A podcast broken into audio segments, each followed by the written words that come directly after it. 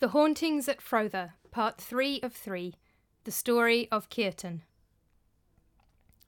The funeral feast for Thorod the chieftain and his fellow fishermen was over. Around the homestead, the folk celebrated the promise of good fortune from Ran, the sea goddess, because the dead men had come to drink their own funeral ale. But Kiartan could not share in their happiness. The loss of his father was bad enough, but the celebration all around him made him feel even worse. He could almost feel his uncle, Snorri the priest, leaning over his shoulder and crossing himself against the pagan celebrations happening in front of him.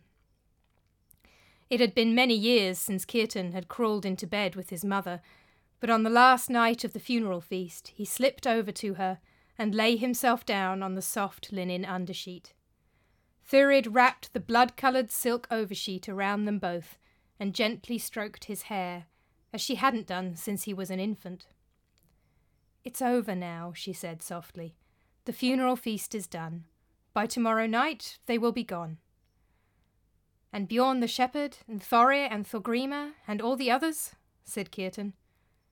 The dead of the plague still stood around the edges of the settlement, watching everything. Thurid said nothing, but simply pulled the scarlet silk closer around them. The next evening, everyone was in good spirits as they lit the fires in the great hall. But no sooner had they sat down, when the great double doors were flung open and Thorod appeared once more, his fishermen behind him. As they had done throughout the funeral feast, they walked in silence through the hall, sat down in silence by the fires, and started wringing out their wet clothes.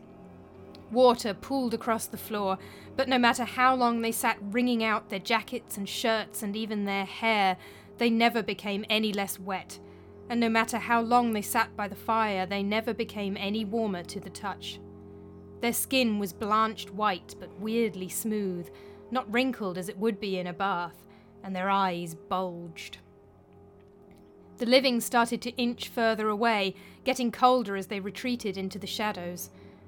One man was just hesitantly shifting forward a little to get closer to the fire when the double doors suddenly swung open again. Thorir Woodenleg stood in the doorway, flanked by his wife Thorgrima Witchface and Bjorn the shepherd, and all the other dead plague victims behind them. Their skin was a patchwork of weird colours, some blanched white, some flaring up red, some dark brown. Their whole flesh seemed to be covered in a waxy sheen, and green mould grew across their stomachs and around their bodies. The living shrank back from the fire and hugged the shadows. Oblivious, the dead strode through the hall and sat themselves down by the fire next to Thorod and his fishermen. Thorod, or the shell that looked like what used to be Thorod, glared angrily at them. In response, Thorir Woodenleg picked a lump of mould off his wooden shin and flung it at Thorod. Thorod stood up and swung a fist uselessly towards Thorir, who leaned backwards, but neither would move away from the fire. Thorgrima Witchface joined her husband, peeling mould from her belly and throwing it at the fishermen, who responded with inarticulate roars of fury, but still neither group would move. What can we do? hissed one of the men as the living fell back to the cold, dark corners of the hall. We should light a smaller fire tomorrow, said Kiartan. We'll go to the cook hall and light the meal fires there. They won't be able to fit around it. And we can keep an eye on the food stores as well. He had not forgotten why Thorod had risked the winter seas in the first place, and was anxious to make sure no more fish stock mysteriously disappeared. The next evening, as the sun slowly sank below the horizon, Kiartan led the men in kindling their meal fires in the smaller hall next to the food supplies. But it did no good. No sooner had they sat down to their meal than Thorod and his men appeared in the doorway, with Thorir and his group not far behind. Now there was even less room for them all, and the dripping wet dead fishermen were scrunched up against the mouldy dead plague victims, each picking at the mould and waxy skin on the other, gurgling and grunting at each other. The living went without light and without dinner for another evening. Much good that did us, grumbled the men. All right, said Kiartan, all right. Tomorrow night we will light two fires. First, we will light the fires in the great hall to draw these dead men like moths. Then we will light this smaller fire, and we will stay and eat here, and hope that they will be content with the greater hall. No one else had any better ideas, so the next night they did as he suggested. To Kiartan's mild surprise, it actually worked. Thorod and his men made their grand entrance to the great hall, followed closely by Thorir and his people, and the living slipped quietly away to the smaller hall, where they could enjoy their meal and relax by the fire in peace. The next night they did so again, and again and again throughout the whole of Yuletide. Even when the sacred season had finished and the coloured ribbons had been taken down, still the dead came, night after night after night. Kiartan and the others huddled around their small fire, taking what warmth and comfort they could. It was not much.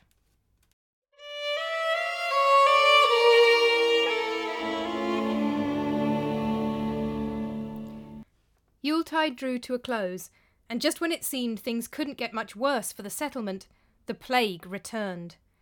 Strange noises had been heard coming from the fish stockpile, and yet again their fish were disappearing for no apparent reason.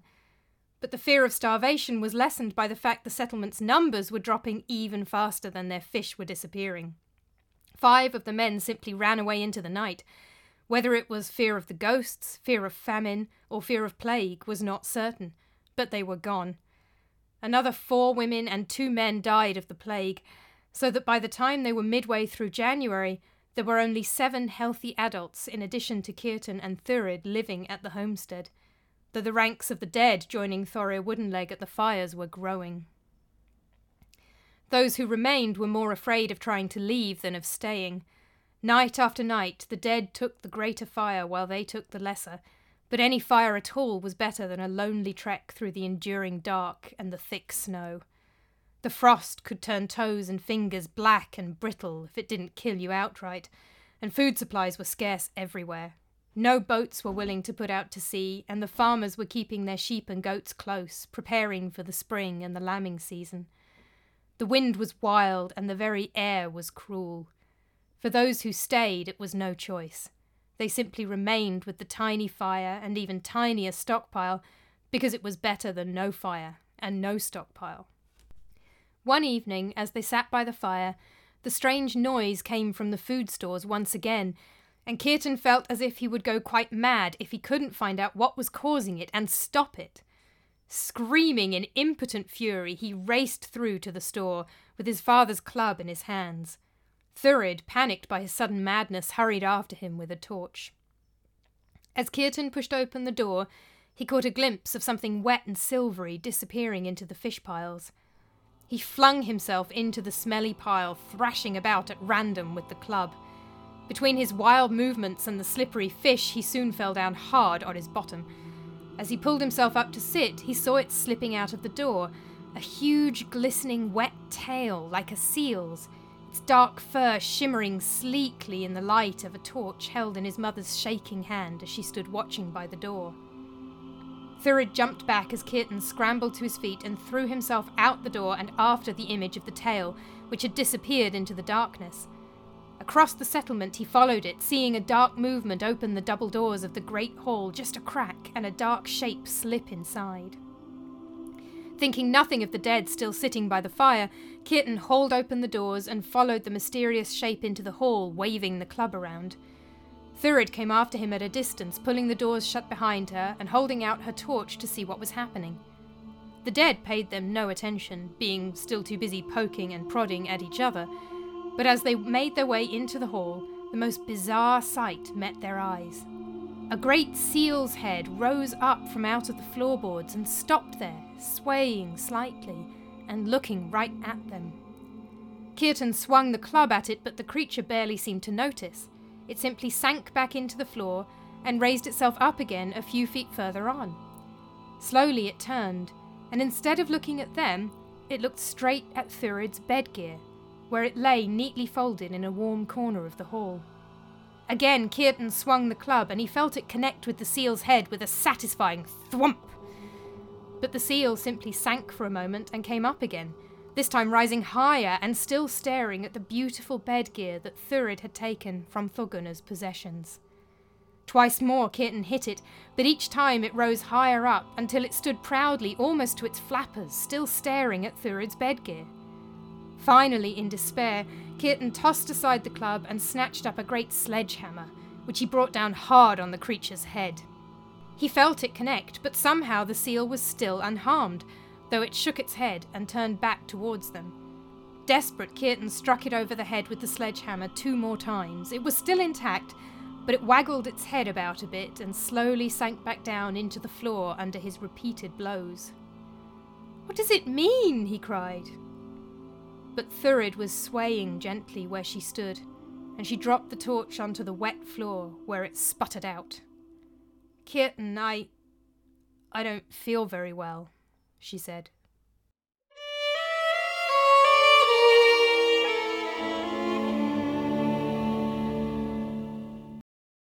Help me, uncle, I beg of you, Kiartan pleaded. He had left his mother lying in her scarlet silk sheet, weakened and unable to work. Alone, he had risked the long, dark trek to Helgafell, for there were not enough people left at the settlement to spare anyone else. It had snowed constantly throughout the whole journey. It made travelling treacherous, but at least it kept the snow soft and sticky.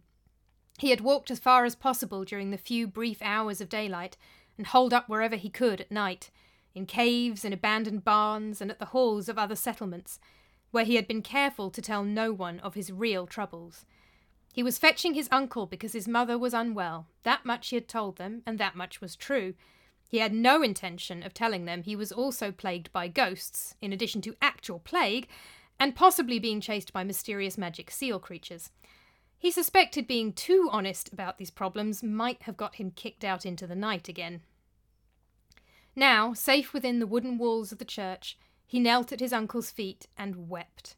He wept all the tears he hadn't shed as he watched his dead father sit at the fire night after night, and he wept for their home and their lost fish stock, and he wept for his mother, not knowing whether she was dead or alive.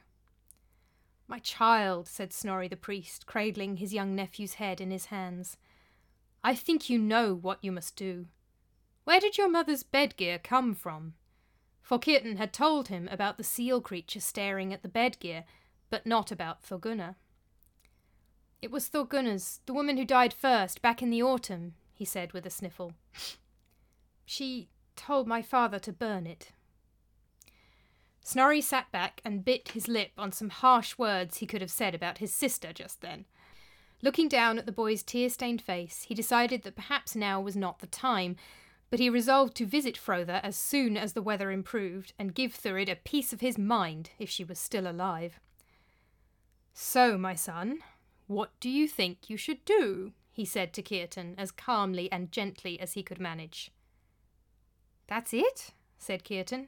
We just burn the silk sheet and the other bed gear and all our problems are over? Well, no, Snorri sighed. I think this has gone beyond such a simple solution, though it might make a good start. Burning the bed gear should stop the plague and rid you of the seal creature, to stop your dead from coming to your fires, you may need more. I suggest you call them to a door doom. If there is anything left of your father, or Thorir Woodenleg, or any of the others, they will come, and they will be bound by its decisions. Very well, uncle, said Kiartan, rising, though I doubt that will be the end of our troubles. We have only seven men and women left, not counting my mother. We will barely be able to plant next year's crop, never mind mount a fishing expedition. I will send people with you to boost your numbers, said Snorri. My son, Thord Kausi, is not much older than you, and he longs to get away from me and be his own man. He will be glad to go with you and to stay with you. And I'm sure I can spare another half dozen or so men, and one of my priests will come to bless the waters and provide absolution, especially for your mother. Thank you, uncle, said Kiartan. I don't know what to say or how to repay you. Keep your mother out of trouble, said Snorri with a smile. Look after your cousin and lead your people. They will need you. By the time Kiartan, Thord Kausi, and their party made it back to Frotha through the ice and the snow, it was Candlemas. The days were just a little longer, which made their hearts just a little lighter, and the joy that greeted the arrival of eight healthy young men and a priest was unparalleled. Kiartan was almost afraid to ask after his mother. All the other plague victims had died within days, and he had convinced himself that she must already be gone, or rather, sitting by the fire at night with his father. He was delighted, if baffled, to discover that although she had not left her bed since he left and was eating only the smallest bowls of gruel, she was still alive. My father must have been praying for her, said Thordkausi sensibly. Since before I arrived, said Kiartan. I expected her to be dead before I reached him. Not that I'm not very glad she isn't. Or perhaps, said Thordkausi, a man who did not know when to stop, perhaps the cursed sheets are keeping her in a kind of half life, just to torture her further. Kiartan made no reply, but walked quickly into the great hall, to the corner where his mother slept. Thurid was rolled up in her red silk sheet, barely breathing. Her skin was thin and stretched, her bones sticking out through what was left of her weak body. Kiartan expected her to protest, but she only moaned as he took hold of the blood coloured silk and rolled her out of it, shoving it at Thordkausi while he pulled the linen sheet out from underneath her. Unable even to raise her head, Thurid rolled back onto the dusty floor, buried her head in the corner, and pulled her own threadbare cloak over herself. Kiartan and Thordkausi made a fire outside as quickly as possible to burn the bedgear. As the flames licked around the soft fabric, Kiartan thought he heard the cry of a seal a long way off. A happy cry, or a triumphant cry, perhaps. The priest who had come with them blessed the fire, and then set to blessing every building and every person in the settlement with a jug of holy water. Well, it's burned, said Kiartan as he squinted against the smoke in the wind. Now for the door doom. As the sun turned soft orange against the sky, Kiartan lit the fires in the great hall to draw in the dead one last time. But he would not let them enter. He and Thordkausi stood outside the great double doors, swords in their hands, and blocked the way. You are summoned, Kiartan said, his voice breaking only a little, to a door doom. Only when both groups of the dead, Thorods and Thorir, had nodded their heads in assent, would Kiartan and Thordkausi stand aside to let them into the hall. Thordkausi stepped to one side, and Kiartan stood at the end of the long fire, his sword still raised. I charge all of you, he said in a loud voice, with going about this settlement without permission from me. he swallowed his nerves. It's chieftain. His voice cracked as he spoke, some words coming out higher and some lower than others, but no one laughed, not the living nor the dead. I charge you with unlawful killing, with taking life and luck from the men and women of this settlement. How do you plead? Do you accept the charges? For an agonizing minute there was silence. No one had heard anything but inhuman grunts from any of the dead, and Kiartan was terrified that they would simply ignore him and sit down again. But then, finally, Thorod spoke. We acknowledge that we are guilty of these crimes, he said, roughly, slowly, almost sadly. We await sentencing. For a moment, he seemed almost like Thorod again, and Kiartan suddenly found he wanted him to stay just a little longer. Thorir Woodenleg, Kiartan said, turning to the plague victims' leader instead. I sentence you to exile. Go and rejoin the dead where you belong. Here have I sat, while I might, rasped Thorir sadly, and he turned and walked out of the door, and was never seen there again. Bjorn the shepherd, said Kiartan, I sentence you to exile. Go and rejoin the dead where you belong. I go, said Bjorn, turning away. I wish only that I had gone sooner. Thorgrima Witchface, said Kiartan, I sentence you to exile. Go and rejoin the dead where you belong. Here I stayed, while I could, she said, and followed the men out of the door. And so Kiartan went through all the dead, calling on each by name, sentencing them to exile, and watching them leave. Finally, only Thorod was left. Thordkausi, perhaps you. No, said Thordkausi kindly. This is your place, Kiartan. You must do it. Kiartan left his spot at the head of the fire and stood before Thorod. They were now the same height, and he could look the thing that had been his father directly in the eyes. His own eyes brimmed with tears, and he thought he even saw an answering drop roll from Thorod's eye down his wet, dead face. Goodman Thorod, he started, and his voice seized up.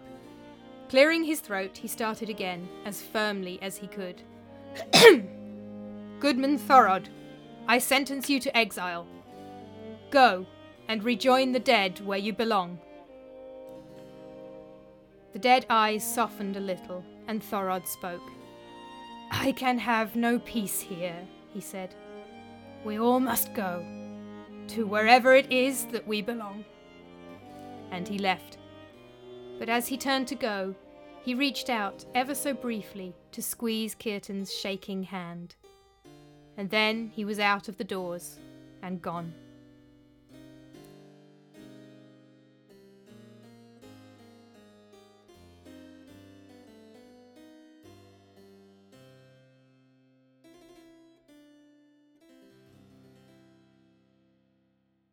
Kiartan was a good chieftain, and under his leadership the settlement was soon thriving again. They were even able to keep the priest Snorri had sent to them, so there were no more drinking parties in honour of Ran the goddess, and the whole settlement was blessed. Gravestones were erected in place of the poles, and some of the men even raised tiny mounds over the top of them in honour of the old ways. Thurid never slept in silk or linen bed sheets again, but used rough wool and undyed cotton to the end of her days. She recovered fully from the plague, but less so from the loss of her husband and friends. Ever after she swung in her moods from bitter to sad to quiet to loudly angry at the world. And she could often be found wandering among the little burial mounds, talking as if to her old friends, and who knows, perhaps they could still hear her. The end.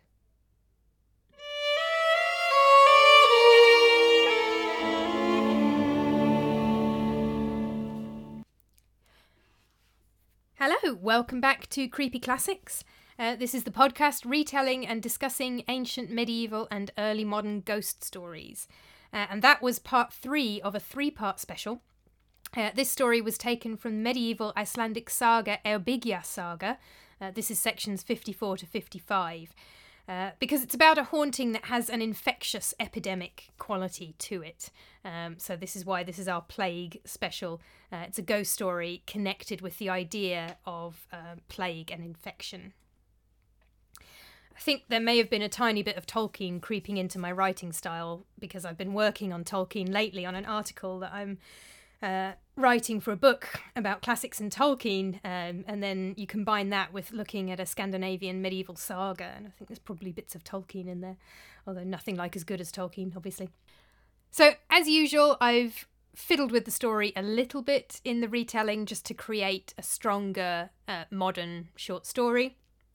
Um, I've combined an earlier incident that I'd skipped um, in part two with the seal's head with a later incident that does come a bit later on with the seal's tail. Um, I just put them both into one incident because that worked better for the creating three separate short stories, or three interconnected short stories. Um, some scholars have suggested the seal might actually be Thorgunna, and I would say who if I could remember. Unfortunately, I've done so much reading for this, I can't remember who said that. I'm really sorry. Uh, somebody did. Um, they were connecting it possibly with Celtic Selkie stories about um, women who turn into seals and vice versa. I don't know if it's Thorgunna or not. We saw Thorgunna as a ghost earlier on in the story anyway, um, where she was acting as a perfectly normal woman and serving everybody dinner. And she makes a point of having a Christian burial. She's she's very Christian, um, which doesn't necessarily suggest pagan Selkie stories. On the other hand, Thorgunna is from the Hebrides. She is, whether she'd be Pictish or Scottish or Irish, but she's somewhere in that region. Um, Gaelic, Gaelic, put it that way. She's Celtic. She's definitely Celtic. rather than Norse, of course. Most of the characters uh, would be descended probably from Norwegian colonists, among others, um, but Scandinavian, Norse heritage, uh, hence Ran, the sea goddess, who's, who's Norse, and their worship of her, whereas Thorgunna is Celtic. So it may be that the seal is meant to be Thorgunna. Um, it may be connected with the idea of Celtic women having these mysterious powers. And Thorgunna is she is a mysterious character. Uh, you never quite understand what's going on with her. Um, so it could be that the seal is actually meant to be Thorgunna. Now, walking, grunting, sometimes talking corpses are obviously not real. Um, in my description of them, I did try to incorporate some reality. So I did try to describe the process of decay that really happens to a dead body um, in my description of the, the zombies. Um, it is obviously not completely accurate to what would really happen to a dead body. I've combined several processes that would happen over a period of time together. I mean, they're, they're zombies, so I wasn't going to be too worried about it. Um, but I did try. so the text, the, the Eyrbyggja saga, describes the plague victims as mouldy. That's something that comes right from the poem. And they fling the mould at the drowning victims who are constantly soaking wet. So I took the information from Richard Shepherd's Unnatural Causes, which is an absolutely brilliant book. Uh, Richard Shepherd is a forensic pathologist. And the book is essentially his, his memoir. It is absolutely fascinating. I should say it says Dr. Richard Shepherd on the front. Nearly everything I read is by Dr. somebody um, because most of it's by people with PhDs. In this case, it's a medical doctorate. Uh, but basically, this is where uh, some of this information is coming from.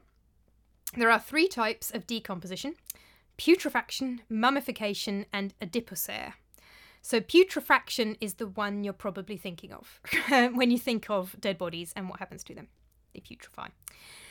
Mummification can happen naturally. Uh, so, this is something uh, that I'm familiar with um, from grave sites in Egypt, and this is probably where the Egyptians got the idea of the deliberate mummification practices they developed. We don't know for sure because mummification developed so early in Egyptian history. Um, but chances are they observed natural mummification and then worked out a way of bringing it about deliberately. Because bodies will mummify uh, in very dry conditions, so desert conditions. Um, Shepherd actually mentions also um, in very dry lofts, attics, and cupboards sometimes. Um, and mold is most likely to be found on mummified bodies. Um, these are the ones that will grow green mold, particularly around the stomach and intestines, where the most bacteria are. Damp conditions produce adipocere. This is where the body's saturated fats become waxy, uh, and Shepherd mentions Ötzi the Iceman, um, who is very famous uh, body found preserved in a glacier. Now, this presumably would also affect the drowned, like the bog bodies. So, the bog bodies are bodies found uh, buried in bogs um, from the European Iron Age uh, for a period of about a thousand years, um, crossing over with the Roman period. So, one of the famous British ones is Lindow Man, who is either just before or during the early stages of the Roman occupation of Britain. So the bog bodies and Ötzi um, both have kind of the skin has gone dark, sort of stretched across the body, but also particularly Ötzi, Ötzi, sorry, has this waxy sheen, waxy quality. So I basically took the green mold that forms on mummies, and you might, I think I'm right in saying, get that frozen corpses are sort of partly adipocere and partly mummification because the the fact the water is frozen is also sort of eh, conditions are similar to very dry conditions. Um, so I assumed that mold might also affect frozen corpses, and especially since the mold is in the text.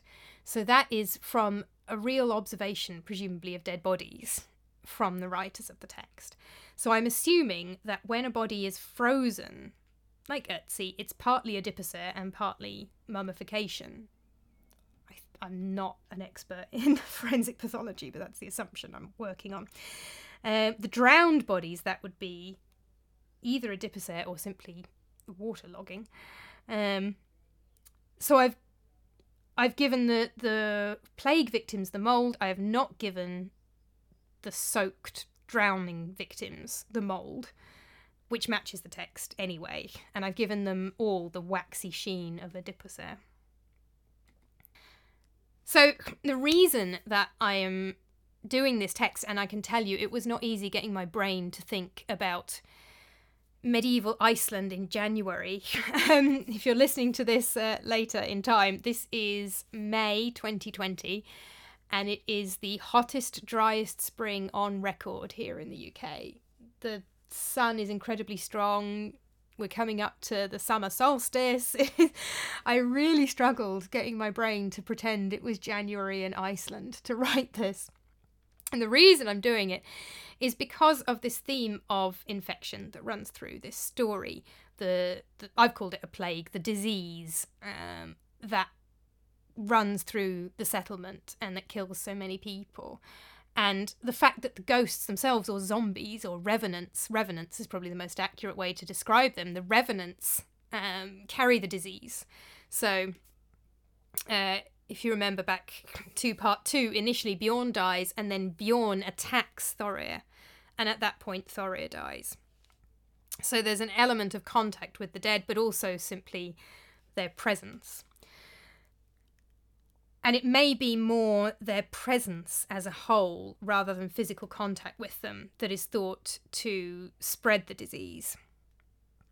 We tend to think of past medical practice as weird and unhelpful, that's because we tend to focus on the weird and unhelpful bits. It's more interesting to talk about bloodletting and leeches and all sorts of things. Um, those are the bits that you get taught in school because teachers want to excite kids and they want to tell them things that sound cool and gross and weird. So those are the bits you hear about. Now, medieval physicians, they they weren't stupid, and they weren't right about everything, um, but they did have some notion of what was going on with the human body. So there's a poem called the Regimen Sanitatis Salernitanum, which was probably written in Italy in the 13th century, but it, it's probably following earlier texts, uh, using information from earlier texts. And this poem was known in medieval Iceland, so presumably the same earlier text might have been as well. And this poem, it's for a healthy lifestyle and it offers plenty of sensible advice. Things like don't drink too much and wash your hands often. Wash your hands is right in there in the medieval advice for how to live a healthy life. So, really should have all known to do that already. Again, for context, it's 2020, so this has been uh, a topic on the news a lot lately. Now, the poem mentions three ancient authors Hippocrates, Galen, and Pliny, presumably Pliny the Elder, who wrote the natural history, and not Pliny the Younger, who wrote a bunch of letters complaining about his wives and, ser- and slaves. So, we can see that all of these ancient authors are still in use throughout the medieval period. Um, Galen is a physician from about the second century AD or CE. He writes in Greek, he comes from modern Turkey um, and his texts, he wrote loads of texts on medicine and disease, practice of medicine. They were in use throughout the medieval into the early modern period. And of course, Hippocrates, the father of modern medicine, his texts were in use a very, very long time. And the Hippocratic Oath is still said by doctors, although they don't tend to actually um, follow the, the actual treatment so much anymore, and the version of the Hippocratic Oath they give is actually abbreviated um, because the oath involves uh, swearing things to the god Apollo and swearing not to cut anybody because surgery was a separate practice. Uh, there was medical doctors um, working on disease and health and surgeons who cut people up. And although there's still some of that division in modern medicine, they work a lot closer together. Uh, for Hippocrates, they were completely separate areas of interest. So when I started looking into what Hippocrates had to say about infection and contagion, I found a few secondary sources written by medical practitioners, doctors, people who specialise in disease online. But they had a bit of a tendency to offer different descriptions of Hippocrates' approach to infection and contagion, and some of them directly contradict each other, and none of them give primary source references. Now, I think what's happened here is they have taken different bits of the Hippocratic corpus. So there are a whole bunch of texts that the author is given as Hippocrates. Some of them may have been written actually by Hippocrates. A lot of them were written not by Hippocrates himself, but by his later followers, people he trained, people working in the Hippocratic tradition. So there may be um, contradictions between different parts of the corpus because they may have been written by different people.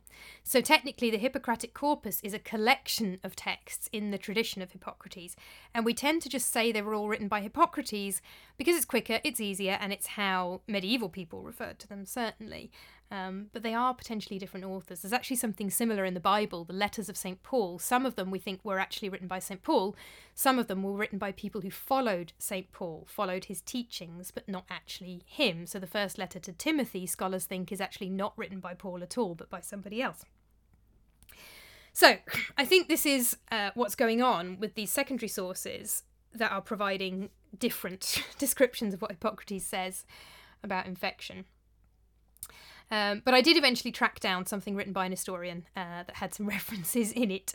Um, so this is by Jacques Jouanna. I do not know if I'm pronouncing that right. I apologise. Um, I can pronounce Jacques, but the, the second name I've no idea. Sorry. Uh, but he points out um, there are some themes through the Hippocratic corpus, and he does specify the specific text this is coming from. So in the text called Breaths, uh, Hippocrates or his followers suggest that diseases are called by miasmata. It's bad air, miasmas. It's like poisonous air. Um, and there are differences between the religious conception of this and the medical one, but the medical one is basically that there is the air itself is bad for you. That breathing in the air, these poisonous airs, is what makes you sick. In another of the texts, The Nature of Man, Patients suffering from epidemic diseases are advised to breathe and eat as little as possible. So the eating as little as possible is a bit harder to justify. But they're they're advised to take very shallow breaths and try not to breathe too much because the belief is that the disease is in the air. Uh, and Jouanna, Jouanna notes uh, that in the Hippocratic corpus in general, there's a difference between a general disease that descends on a city, so that's like a plague, an infectious disease, which they say is caused by these miasmata, miasmas in the air, and individual disease, so a disease that affects one person but not everybody else, which they suggest is caused by poor diet, poor health, poor regimen. So the regimen is eating well, not drinking too much, sleeping properly, all the things that you do for good physical health. All of which I have to say are mostly mostly the same as what you'd say now, with a few exceptions. I mean, there is a bit in the the regimen Sanitatis Sa- Salernitanum which suggests that uh, eating leeks increases fertility in young girls. So they're not always right, but they've got the basics down. And it is worth noting that if a disease is respiratory, it actually is borne through the air in a way, um, as we know if you have a respiratory disease that's caused that's carried in cough droplets and things okay it's coming from a person. The ancients haven't understood that. They think it's in the air in general somehow. Um, but if you've got a bunch of people coughing in a room it is the air in the room that will infect other people because the cough droplets will be borne on the air. So, okay, technically they're wrong in that it's the cough droplets from the infected person that's actually causing the infection but you are breathing it in through the air. That is, in fact, how you get COVID 19. It depends on the disease. So, there were some ancient diseases like the Plague of Athens that don't seem to have spread in that way. Some diseases require skin contact or contact of exchange of fluids, obviously, sexually transmitted diseases, exchange of fluids. It varies depending on what the disease is. Uh, but again, they're, they're not entirely right, but they're not entirely wrong either. There will have been diseases that will have appeared, to all intents and purposes, to be borne through the air. There were other less medical suggestions as well, of course. so, in this story, we see infection brought by ghosts. Uh, other Icelandic stories suggest that disease could be brought by other magical beings like trolls and fairies. Whether anybody believed that was the case is another matter because this is fiction. These are clearly fictional stories. They involve zombies hurling the mould from their bodies at each other. And I think it's safe to say that nobody in medieval Iceland thought that happened on a regular basis. Whether they thought it was possible or not, maybe is a bit of a different issue. But again, people in the ancient world aren't stupid, or the medieval world for that matter, they're not stupid. Um, it's possible that they didn't think ghosts, trolls, or fairies brought disease, that they were just stories they enjoyed telling.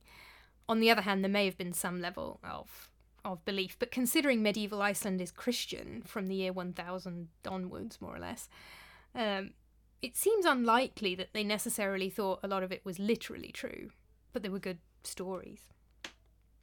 It does suggest that there is that element of physicality to it. Um, they don't seem to be thinking of infection as in the air in quite the same way as Hippocrates, although they would have probably followed Hippocrates and Galen. Those are the kind of key medical texts throughout the medieval period. They do seem to consider the infection to need some kind of physical presence. You know, the infection spreads because the ghosts are physically present in the room, whether or not you touch them. And whether they did understand that breathing on somebody could cause infection or not, I'm not sure, but you can see that in the story. That these ghosts are very physical. They are they are really revenants, not ghosts. Um, they are dead bodies. So the idea that they could bring the infection runs through the the story, which is quite interesting. Some of this story is actually set over Christmas. Medieval Iceland has some fascinating Christmas traditions. Uh, there's a giant child eating Christmas cat, and a tradition of Yule lads who run around scaring people, possibly dressed as trolls. Uh, but most of them are known from slightly later dates, so that's why I haven't included any of those. The poem talks about Yuletide and it mentions one of the earlier sections that people didn't fast for Advent back then because Christianity was so new they hadn't developed that tradition. But it doesn't doesn't really describe any other Yule traditions. There are very few trees in Iceland. Uh, there used to be more. When people first colonised Iceland, there were forests before they were destroyed to make way for farmland but the forests that were there were probably birch rather than evergreen. There's no mistletoe, there's no holly, and not very much ivy. So I gave up on familiar Christmas traditions and I just invented the idea that they might decorate their homes with coloured ribbons. Um, the Yule cat wants brightly coloured clothes. Um, to stop it eating children. So I thought, okay, coloured ribbons makes sense as something you might do for Yuletide. Candlemas is the 2nd of February. So that's why, toward the end of the story, they're finally starting to get a little bit more daylight. Uh, we're coming into February. The winter is easing just a tiny, tiny bit right at the end. You may have noticed that Snorri the Catholic priest has a son and seems not embarrassed about that fact. Uh, so, the rule of celibacy for Catholic priests goes back to the 4th century CE, but it wasn't always observed during the medieval period. They were a very long way from Rome in medieval Scandinavia, especially medieval Iceland. Um, and throughout medieval Scandinavia, married priests were common um, throughout the whole medieval period. Uh, they obviously just decided they weren't too bothered about that particular rule. And holy water is used quite frequently in Catholic practice in general. Uh, one of the things you often do is you flick it at people. Um, so one Easter, uh, the priest at my church grabbed a branch from a nearby bush and used that for the holy water. Uh, usually they use a brush, or you can just use your fingers. Um, and some of the Easter services involve flicking holy water all over everybody. Um, and you can flick it at things as well. So that's presumably what they're doing with the, the blessing. And the ghosts are finally got rid of, or revenants are finally got rid of, with a door doom, uh, this sounds fabulously Tolkien. Um, this is a traditional Icelandic legal process. So, medieval Icelandic law was based on private prosecutions. That means the victim or their family have to bring charges. That's pretty common across the ancient world as well. Um, that there is no state that will press charges for a murdered body that's randomly found and nobody knows. Um, charges for any crime have to be brought by either the victim themselves or, in the case of murder or somebody unable to do it for themselves, their family can do it. Before 930, law had been carried out mainly by local chieftains. Now, before this story takes place in 930, it became more formalised in theory. Um, this story takes place in 1000 and is written a couple hundred years later. So, it's possible that the more formalised systems were actually not always carried out in practice, uh, especially early on. It's possible that the writer was trying to make it sound more historical by having this less form, very sort of small private legal system. Um, or it's possible that the Door Dooms just carried on even within the more formalised framework. And when Kiartan summons the dead to the Door-Doom and proclaims judgment, he's also taking his place as Thorod's heir, as his successor as chieftain. So in the saga, he summons Thorir Woodenleg and Thord Kausi, his cousin, summons Thorod. But I thought it would be more effective to have Kiartan take over entirely and summon his father himself. That was another of my um, just uh, changes, just for the sake of the drama. The saga implies that there's quite a long session with a bunch of individual sentences, but it doesn't give any details. So in the end, I kept it fairly brief. All of those final statements for the shepherd, who I've named Bjorn, Thorir, Thorgrima, and Thorod, those are all from the saga. It it does specify the final words of those main characters. Um, so I made sure to include them, uh, and otherwise I kept it reasonably brief. So, I hope you've enjoyed this incredibly unseasonal trip to medieval Iceland. Um, if you're listening to this at a much later date in winter, probably works better. Um, I just want to finish off by citing some of my sources. Again, I am a Roman historian. I am entirely reliant on the research of other people, really. I've, I've dug up a few primary sources for myself, but I'm really reliant on other people's work to understand medieval Iceland, about which I knew nothing before I started this. I should say medi- medievalists.net has been great. I haven't cited each page I've used from it individually. Uh, it's a big website, loads of information about the medieval world, so that has been really useful. Um, the medieval Italian poem, or Latin poem, sorry, written in Italy, um, the Regimen Sanitatis Salernitanum, is available online at uh, www.godecookery, that's G-O-D-E cookery.com, slash regimen slash regimen.htm, or you could just Google uh, Regimen Sanitatis Salernitanum and you'll find it. Uh, I also used Greek Medicine from Hippocrates to Galen by Jacques Jouanna. Uh, an article, Private Creation and Enforcement of Law, a historical case by David Friedman. I accessed that through JSTOR, the journal storage uh, database. Uh, Medieval Scandinavia from Conversion to Reformation 800 to 1500 by Birgit Sawyer is another book I used.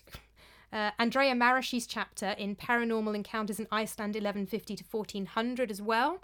That book is edited by Ármann Jakobsson and Miriam Mayburd, uh, but that chapter by Andrea Maraschi was really useful. Um, very, very helpful. And of course, Unnatural Causes by Richard Shepherd, which I absolutely recommend. It is fascinating bit grim, not going to lie, but absolutely fascinating.